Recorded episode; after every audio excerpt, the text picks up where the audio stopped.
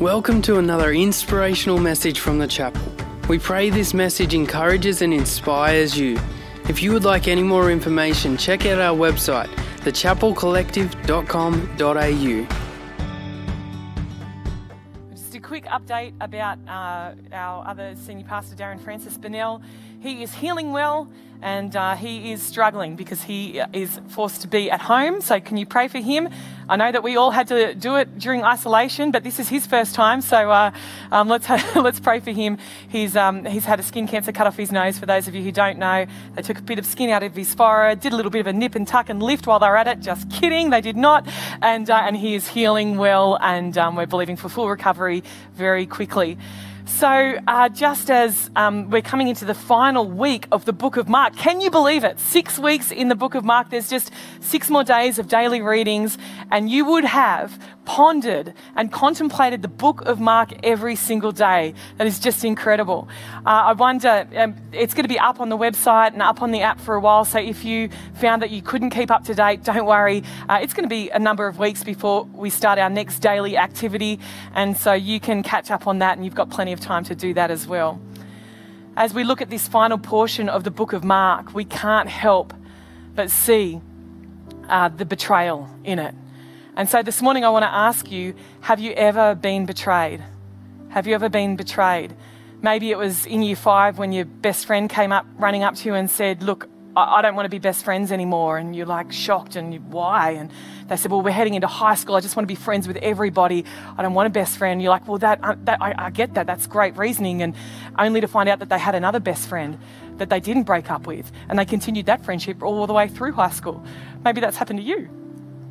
Maybe it's happened to all of us. But I'm not sure. Uh, I'm not sure, maybe, maybe just a few of us. Um, but I don't know if it's somebody who didn't take proper care of your heart, who didn't take proper care of your money, who didn't take proper care of your trust, who maybe didn't take proper care of your body or your children or your reputation. Maybe it was surface level, maybe it was a deep seated hurt. But I think we've all been betrayed on some level, in some way, no matter how old we are. And so this morning, I want us to look at this passage in terms of the betrayal because we start this week's readings in chapter 14, verse 32. And from there, every single heading is betrayal. Firstly, it's Gethsemane, where Jesus is in the garden and he says to his friends, My soul is distressed and overwhelmed to the point of death. And if you've heard me preach for five minutes, you've heard me talk about this fact that, in fact, you know, his best friends were there with him. He asked them to stay awake and pray, and they fell asleep, even as he went and fell face down before his father on three occasions, woke them up once, woke them up twice, and, and then didn't bother. And, and it's just this, this, this picture of his closest people that he needed in his moment of anguish not being there for him. Uh, then we get to verse 43, and the heading is Jesus is arrested. The previous passage finishes with, Look, here comes my betrayer. And in walks Judas, and Jesus knew this, but I don't know how in the moment, yes, he was God, but in the moment how he felt when Judas came and greeted him with a kiss because he told everybody, the one who I kiss is the one who you need to take and to arrest.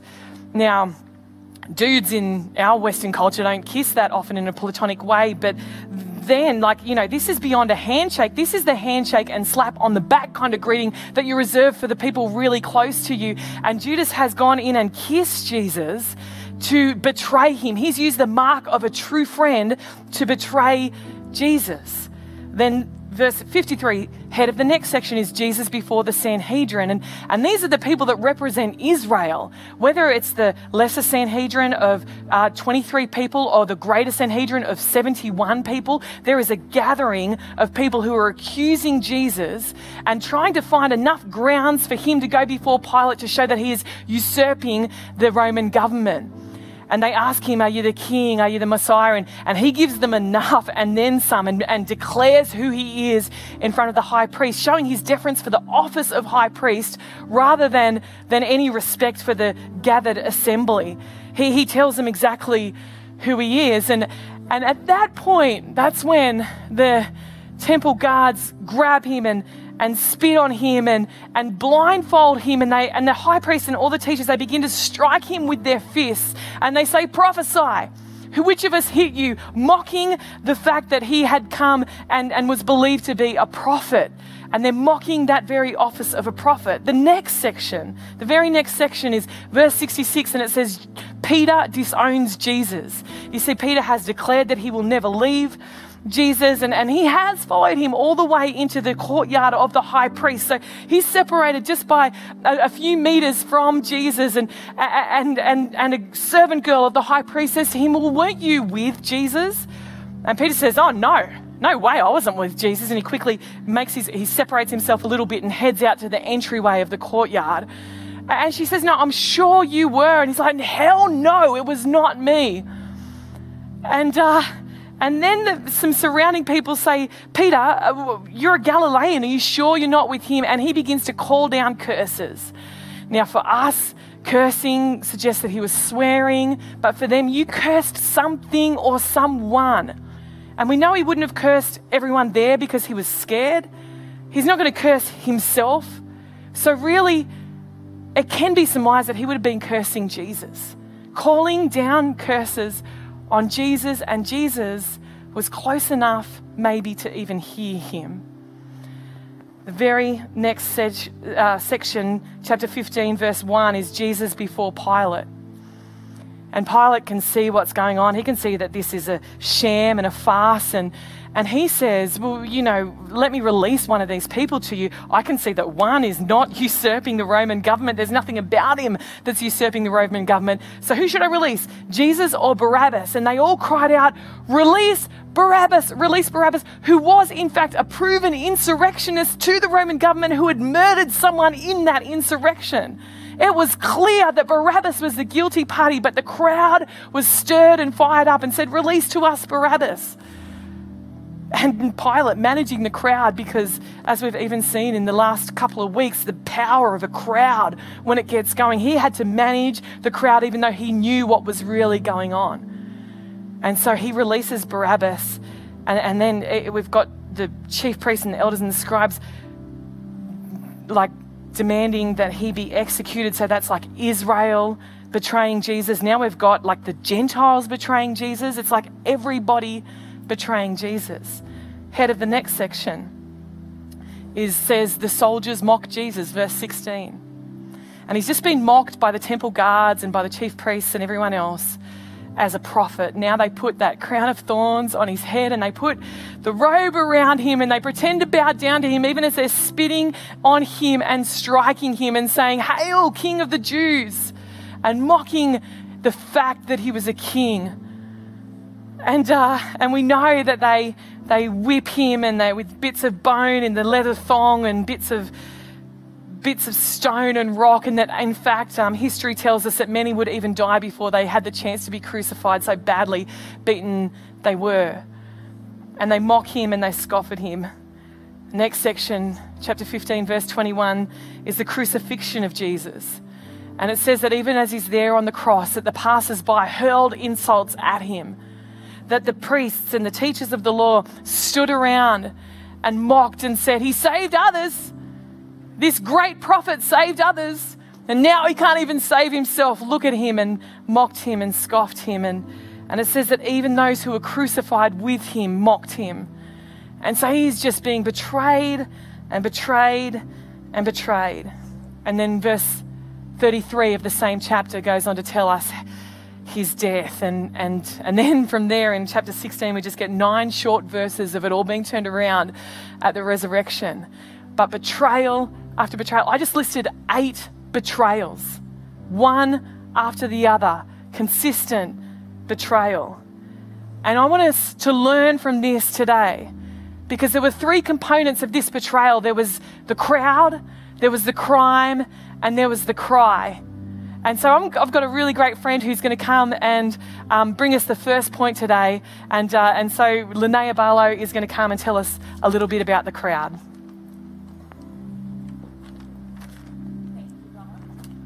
You're a legend. Good morning. Um, my name is Linnea, and again, I'm just going to take us through some three quick points that we can learn about the crowd. And listening to all these things that Jesus went through and how terrible he was treated, I think it's so important that we um, try and place ourselves in each of these different pos- positions of the crowd. We've got three different perspectives. We've got the betrayed, who's Jesus, and then we have the betrayers, who are the crowd, and then we have the onlookers, who are you and I, 2,000 years later, who are listening and reading and learning about all of these horrible things done to Jesus. And you might be reading and thinking, I would never do such a thing like that to Jesus. Or you might think, how did he get through that? Or I hope I'm never going to be a friend like Jesus's friends who, who fell asleep. But it's important that we ask ourselves these questions from the crowd. So when I was 13 years old, I, um, found myself being bullied by like a really large group of popular boys. And it came out of what felt like complete and utter thin air. I would start, uh, walk a specific way down the hallway at school and, um, about 20 or so of these guys would strategically wait for me and they would just yell obscene things at me. And this behavior to those who were around me was being exposed. And I began to think that those listening, I could only guess are going to start to think, oh, I think I should reject Linnea too. She must have done something really wrong to make these 20 boys say something and these things to her. And it started to kind of prove true when some of my best friends, they began, um, deciding that they wanted to spend less time with me because they were embarrassed to be with me. And I remember a specific time where I was in a restaurant and it's this place called Devani's and they have like the best pizza and Italian subs and pasta. And um, we walk in and about 20 so or so of these guys immediately stand up and they leave the restaurant because I walked in. And it was such an overwhelming amount of emotions. And my new best friends, their names became utter confusion, guilt, shame, embarrassment, and just feeling anxiety for the first time. And I just felt so confused. Um, and the ripple effects, effects led me down a pathway of um, thinking that I'm wrong in every relational conflict that I have, that I need to stay independent because people are going to let me down inevitably, and uh, they're not going to stand up for me. And and also that I shouldn't tell people I've been bullied because they're probably going to think um, differently about me and reject me as well. But I too have been a betrayer. I've stood silent when my friends have really needed my voice. Even talking about church or inviting, um, inviting people to church, sharing about Jesus, maybe even just topics that aren't even um, controversial. I felt really nervous because I had seen other people attack um, people's beliefs for things. But my silence was me going along with the crowd. But I've also used my voice to tear others down with the crowd without even thinking about it. So we've all sat in at least two or three or, or all three of these different perspectives. And maybe you too have experienced bullying or rejection. Maybe you've been a bully before. Maybe you've been somebody in a crowd that hasn't really known what this person has done and you've just gone along with it. Maybe you've been divorced and that, re- that relational pain has continued to seemingly follow you wherever you go. Maybe you've um, had a business or ministry partner or church betray you. Maybe your parents have really let you down and disappointed you. Maybe God has, you felt like God's betrayed you. Maybe you feel like you've betrayed God and it feels too, you're too far off. But I know that God has something to say to encourage us this morning and something that we can learn. And the first thing is, um, that Jesus became a man in order to set us free which is so awesome. And I just want to speak to those who have been betrayed in this point right now. In this scripture, we, eh, Bron touched on it as the first betrayal in Mark 14, 34, I think is one of the most pivotal scriptures that really spoke to me as I was kind of getting this message together. We learn so much about God's heart and Jesus' heart through this scripture. And Jesus is in the Garden of Gethsemane. He's got three of his besties hanging out together and he is at his lowest point and he says this. He says, My soul is crushed with grief to the point of death. Stay here and keep watch with me. In the message version, it says, I feel bad enough right now to die. If any of our friends said that to us, we'd be calling the suicide hotline. Like, this is the lowest of low that he is feeling. And his friends immediately fell asleep and they didn't run to his aid at all. But you know what? Jesus opened up about how he was feeling regardless. And he spoke to those who even down the line were going to reject him because now, 2000 years later, it's recorded for me and for you so that we know that God understands us. He knew that they would reject him and he's God. And yet for, for our sake, he allowed his emotions, his low points and his vulnerabilities to help us see through this recorded book. And I love that about God's heart for us. And Bron will touch on that a little bit later through the part about the cry. Also, betrayal doesn't keep us from God's plan. I don't know about you, but walking through difficult seasons and to hear that Jesus went through so many horrible things, one after another, and the fact that he's about to fulfill God's purpose and all these bad things keep happening. And I would not uh, know what to do in that moment, but betrayal doesn't keep us from God's plan. Number two, you were not created for man's approval. We read in Luke 626 in the NLT. It says, what sorrow awaits you who are praised by the crowds, for their ancestors also praised false prophets. And in the message, it reads like this. There's trouble ahead when you live only for the approval of others, saying what flatters them and doing what indulges them. Popularity contests are not truth contests. Look how many scoundrel preachers were approved by your ancestors. Your task is to be true, not popular. Trouble and sorrow are to be expected if you are living for the approval of others.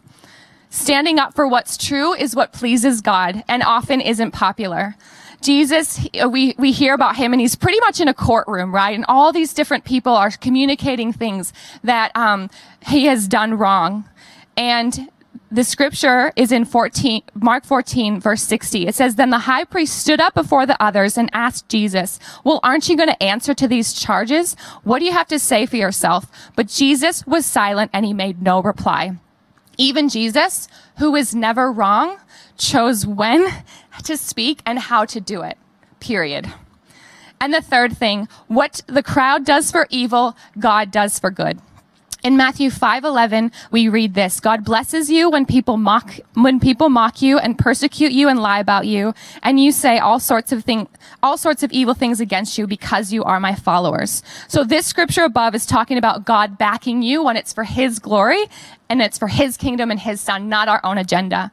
So I want to clarify. People shouldn't be rejecting you because you're mean people should never wonder how you're possibly a follower of Jesus if you're saying awful things, if you're complaining or whining about something, and that's not suffering for Jesus. It's a signal that you might need to change. But being a follower of Jesus means you will face rejection at some point and it's completely inevitable. God is countercultural. You are blessed when the crowd is against you. And just because a large crowd says something, it doesn't mean it's right or it's true. So be encouraged because God used Jesus' betrayal for a greater purpose. God's, God used the crowd for our good and for his glory. So we'll leave with a question. Who is it that you're representing? Is it the crowd or is it the truth? Now let's look at the betrayal and the crime with Pastor Bron. Thank you, Linnea. And uh, I just want to say, Linnea, that, um, yeah, I just, I really believe in you. So uh, I'm going to go to the crime right now.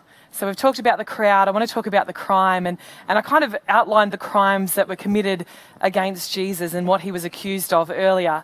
And I think sometimes we get so familiar with this. I remember, you know, in Sunday school, even learning all about as we would take communion together as kids, learning about the cross and, and being so familiar with that story. Uh, this morning, as I was, I actually texted Candy and said, Would you pray for me? I was actually bawling my eyes out as I was preparing um, the, the, all the list of betrayal because Jesus has done so much for me. He has rescued me. He has saved me. He, he not only did then and, and, and took care of my past and all my shame and all my guilt, but he has continued to across my Christian walk. At times where, where it should, I should have been a write off and I should have lost everything, Jesus has come in and rescued and said to me that nothing will be lost as a result of your stupidity. He has even covered and his grace has come in then. And as I was outlining the betrayals, I was just going, my Jesus, you, uh, like all listing them out like that, it's too much, it's too much. And, and I, I, pray, I sent Candy a text and said, can you just pray that I don't lose it this morning. And, and praise God, he came through because I don't know how you would have all coped with my emotion. But I, I want to tell you something that happened to Jesus that, that kind of isn't outlined here and, and or, or that is speculated that maybe happened to Jesus. I heard it in passing a number of weeks ago, and I really didn't know uh, what was happening, and, oh, and so I, I Googled the thought of it.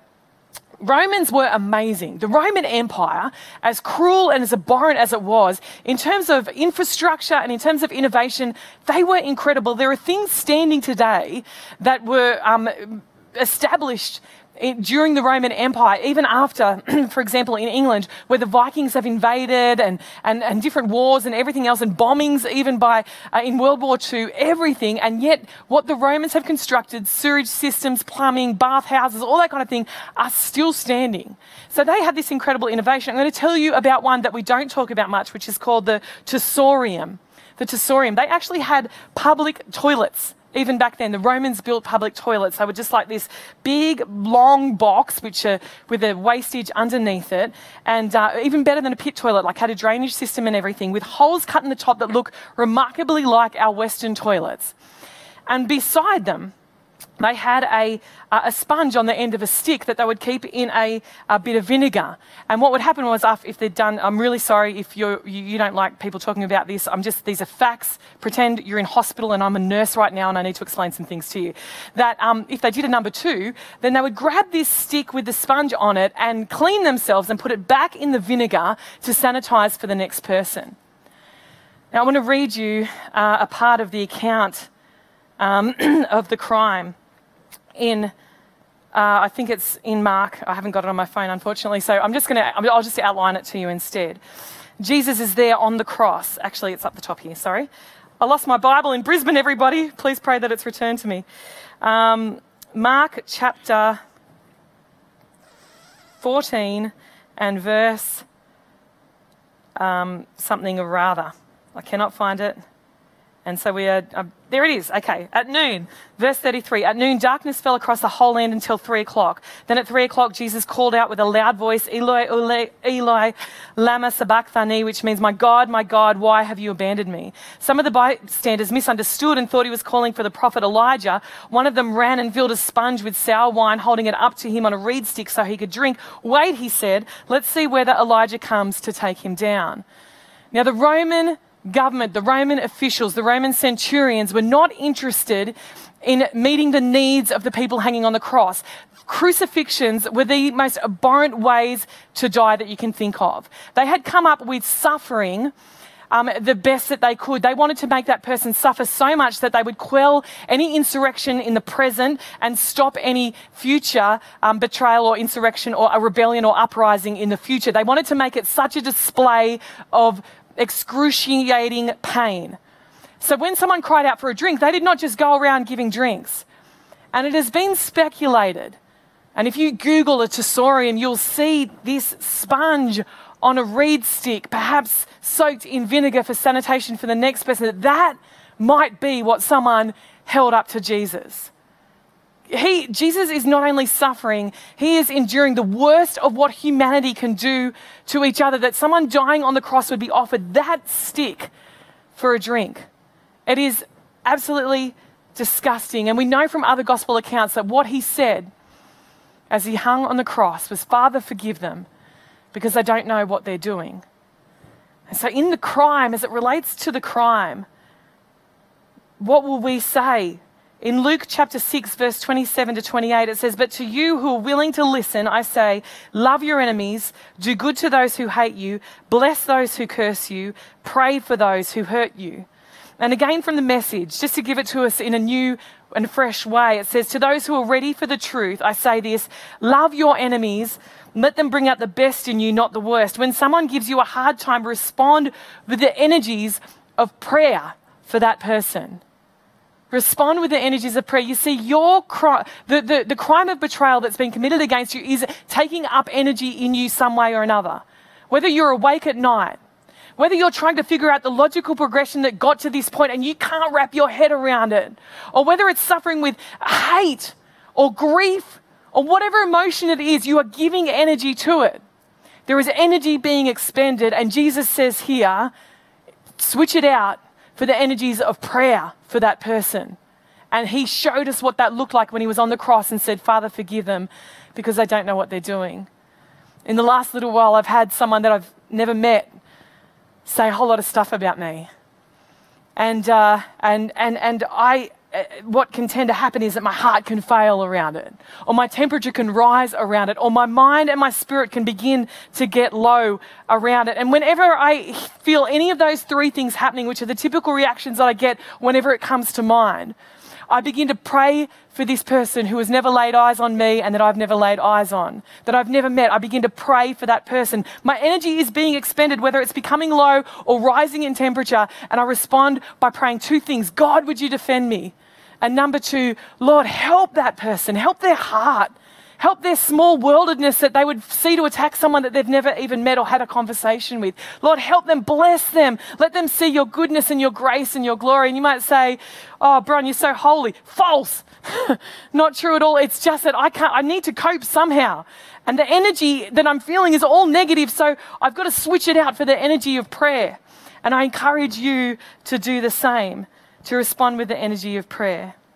Redirect your energy. Finally, the cry the cry. As Jesus was on the cross, he cried out and said, Eloi, Eli, lama sabachthani, my God, my God, why have you forsaken me? And then in verse 37 it says he, with one loud last cry, he breathed his final breath. But then there was another cry at the foot of the cross, and it was that of the Roman centurion who cried out and said, Surely this man was the Son of God. And this was the first time in the whole book of Mark of a public declaration by someone other than Jesus or the Father of his divinity that was allowed to be said. You might say, well, Bron, what about Peter and the Messiah? He said, You are the Messiah. Well, the Messiah to Peter was an earthly king come to establish the Jewish empire. That was not a statement of divinity for Peter. Here is the statement of divinity. Surely this man is the Son of God by a Roman officer. You'll even remember that way back at the start that the, the, the, demons would cry out who Jesus was, but he would silence them and not allow them to speak. If that was us in our ministry, we'd be, all right, everybody, everybody, everybody. The demons have something to say. would everybody please listen to the demons? They've got something they need to say about me. But Jesus would silence them. Why would he do that? He didn't want the proclamation about who he was to be a demonic one. He wanted it to be at the point of his greatest glory, which was the point where he laid down his life and a Roman officer said, Surely this man was the Son of God. We'd be like, Demon, speak louder. What do you want with us, Holy One of God? I don't have much experience with demons. I'm, I'm not sure how they talk. But, but at his moment of greatest glory, that's when the Roman officer said, Surely this man was the Son of God. And I need to tell you today that whatever cry you're having from your betrayal, you don't know the cry that comes from your cry. The cry of the Roman officer was one of revelation of who God was because of Jesus' cry. And there's a cry that comes out of your betrayal that can result in a cry of revelation for somebody else. There's a cry because of the hurt of the betrayal that you felt that comes in a cry of freedom for somebody else. You know, the cry of your betrayal is not wasted. It's not wasted and it holds power for somebody else. I think about Paul, and he talks in 2 Corinthians about his hardships. And, and it's funny, he says, If I must boast, I'm going to boast in my weakness. And he goes on and, and, he says, Look, like I could tell you about the time that I was caught up into the third heaven and I had all these miraculous revelations, and I could tell you about the things that happened through me. But you and I even know when we know someone and all they talk about is the amazing things that they've accomplished, we feel like we can't relate to that person anymore. So Paul is writing and he says, If I'm going to boast, I'll boast in my weakness. And he writes to this church and, and he says, oh, I'm just going to be a fool here and I'm just going to tell you. I've, you know, I could tell you about all the wonderful things that have happened, the miraculous manifestations that I've seen, and everything that's gone on. And that would encourage you, and it'd be great. I'd have the right to because it's true. But if I'm going to tell you about anything, I'll tell you about the fact that I still really struggle. And I struggle so much that there's this thing that bothers me that I begged God on three different occasions. I don't know if you've ever been in the place where you've begged God for, to take a struggle from you. He begged God on three different occasions and said, Father, will you take this from me? I don't want it. And he says, The Lord said, each time. My grace is all you need. My power works best in weakness. So now I am glad to boast about my weakness so that the power of Christ can work through me. That's why I take pleasure in my weaknesses and in the insults, in the hardships and the persecutions and troubles that I suffer for Christ. For when I am weak, then I am strong. And I'm so grateful for Paul's cry 2,000 years ago, which has led to me being able to have a cry now of, oh God, even in the midst of my weakness, you're okay. You, you've got grace enough for it. You're not going to cast me aside. You're not going to throw me out. You're not going to say enough's enough. You're going to say, my Bron, my Bron, my grace is sufficient for you. And I say, Jesus, thank you. Thank you. Daz and I were listening to a podcast with John Ortberg where he was saying that people in AA are better at confession than people in the church. Because when they introduce themselves to each other, they start by confessing a weakness that they have. When was the last time you went to church and someone said, How was your week? And you said, Well, it was okay, apart from I struggle with porn. I, it's tearing my life apart and I don't know how to get free of it. When was the last time you went to church and someone said, How was your week? And you said, I was so insecure this week. I don't know why. I don't know why it happened, but I, I just kept everything to myself. I didn't empower my coworkers because I'm worried that people are going to see them as more valuable than I am. And so I really wrestled with insecurity this week. When was the last time you went to church and someone said, How was your week? I said, Oh man, I just, I boasted all week. I just, I struggled with pride this week. I just had to let everybody know how great I am. I'm, I'm really struggling. When was the last time you went to church? That's all just genuinely wondering, we've never been for ages.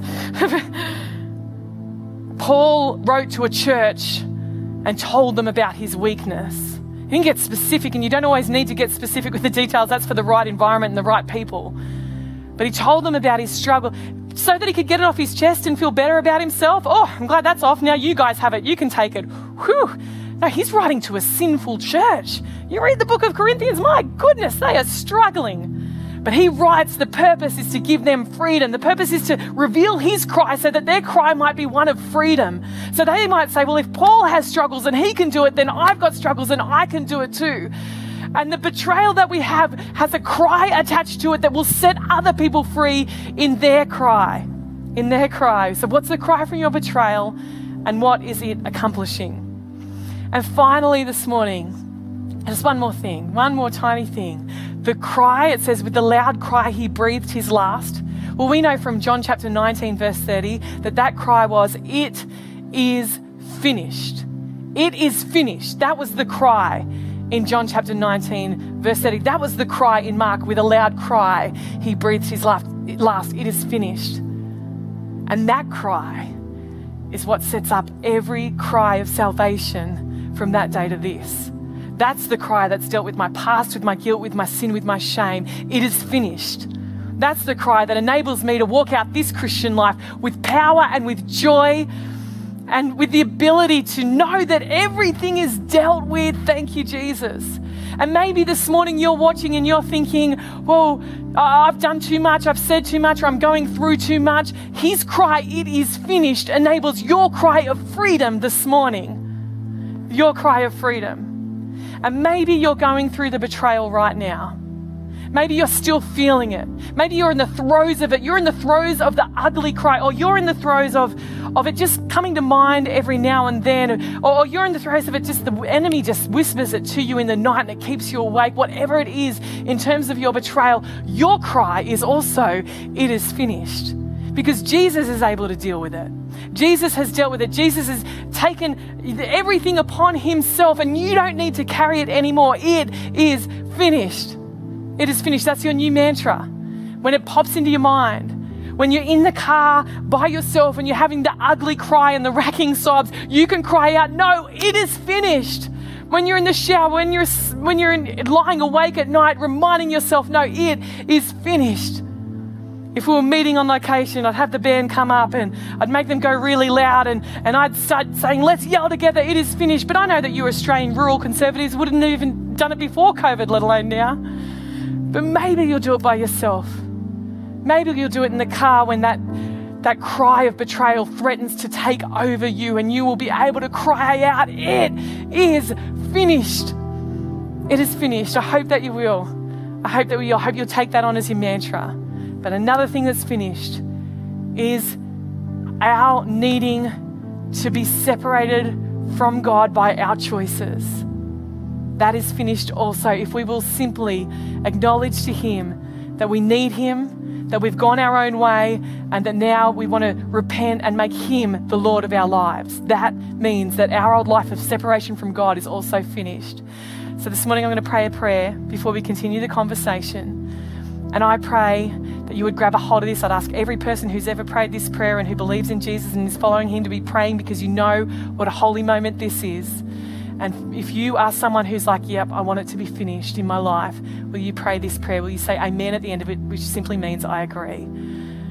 Lord Jesus, Thank you for the betrayal that you went through. Thank you for entering into the midst of our suffering and taking it upon yourself. Thank you for absorbing all the death that we were flinging around at each other. Thank you that you made another way possible. Thank you for taking our place. We love you, Jesus. Jesus, would you come into my heart? I want to give direction of my life to you. I want to actually give ownership of my life to you. I don't want to be the owner of my life. I just want to be following after you for the rest of my days. I want to be a follower of Jesus. I give my life over to you now. Take care of my past. Take care of my future. Take care of my present, Lord Jesus. I confess you as the Lord of my life. In Jesus' name, amen. Hey again. Thanks so much for joining us on this podcast. Whether you are new and exploring your faith or a follower of Jesus, there's a next step for you. There is always room to grow, more to be done, destiny to be pursued, and people to be reached. So, what's your next step? To find out, head over to thechapelcollective.com.au. And thanks again for listening.